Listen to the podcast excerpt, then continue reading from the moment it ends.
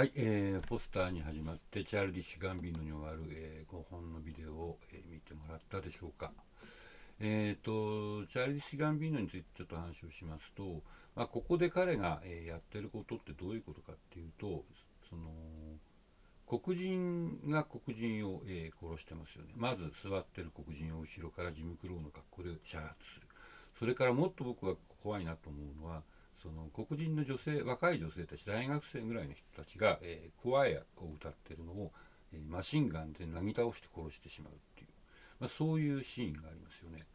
でこれって実はやあの黒人の黒人を、えー、暴力で、え殺したり、え傷つけたりするっていうこととともに白人が黒人にやったことを、えまあ、ここで彼が加害者になってやってるわけです。当然これあのもし白人がですね、えー、実際に、えー、この、PV の中で黒人を、えー、こうやって殺すシーンを、えー、流すと、えー、本当に大変なことになると思います。おそらくチャーリー・シュカンビーノやこのフィルムメーカーの人たちは下手すると殺されてしまいますよね。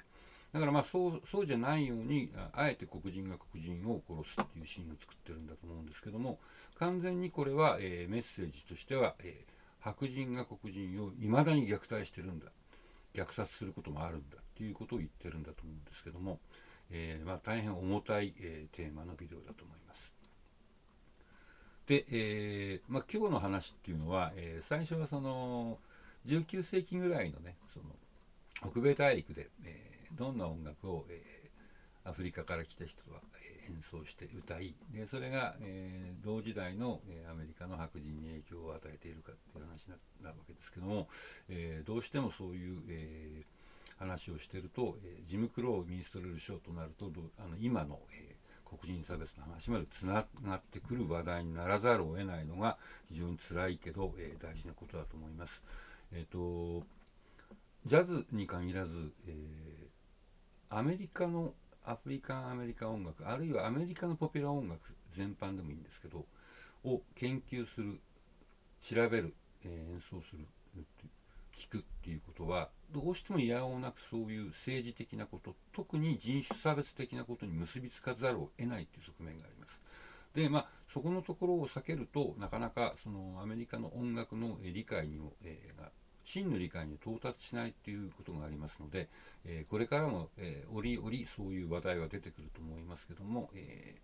ー、まあ、なるべくそういうのを避けないで、え考えるようにしたいと思ってます。で最後に、えーと、本を一冊紹介したいと思います。えアメリカ音楽史っていう本です。え大和田敏之さんっていう、え慶応大学の教授で今は、えーと、ボストンにいるのかな、えーまだ、えーと、40代半ばぐらいの方ですけどもが書いた本を紹介したいと思います。えーとまあ、これはですねさっきのそのミンストレルショー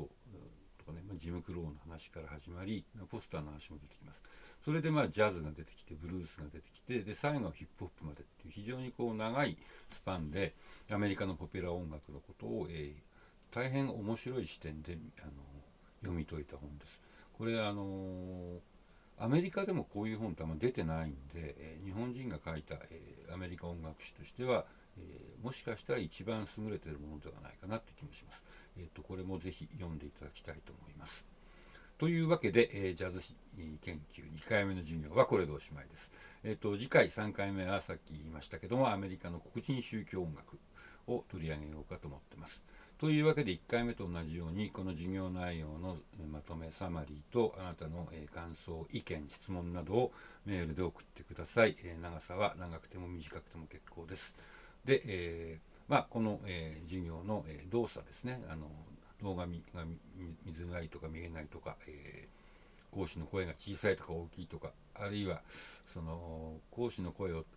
止めるときはどうすればいいのか、そういうこともあるかもしれませんけども、まあ、わからないことについては、えー、質問してください。お答えいたします。えー、というわけで、お名前や学籍番号などは忘れないでください。えー、英語でも日本語でもどちらでも結構です。得意な方で書いてください。で、メールをいただいたことで出席の確認といたします。えーと、では、えー、ジャズ史研究2回目の授業はこれで終了いたします。ではまた次の授業でお会いしましょう。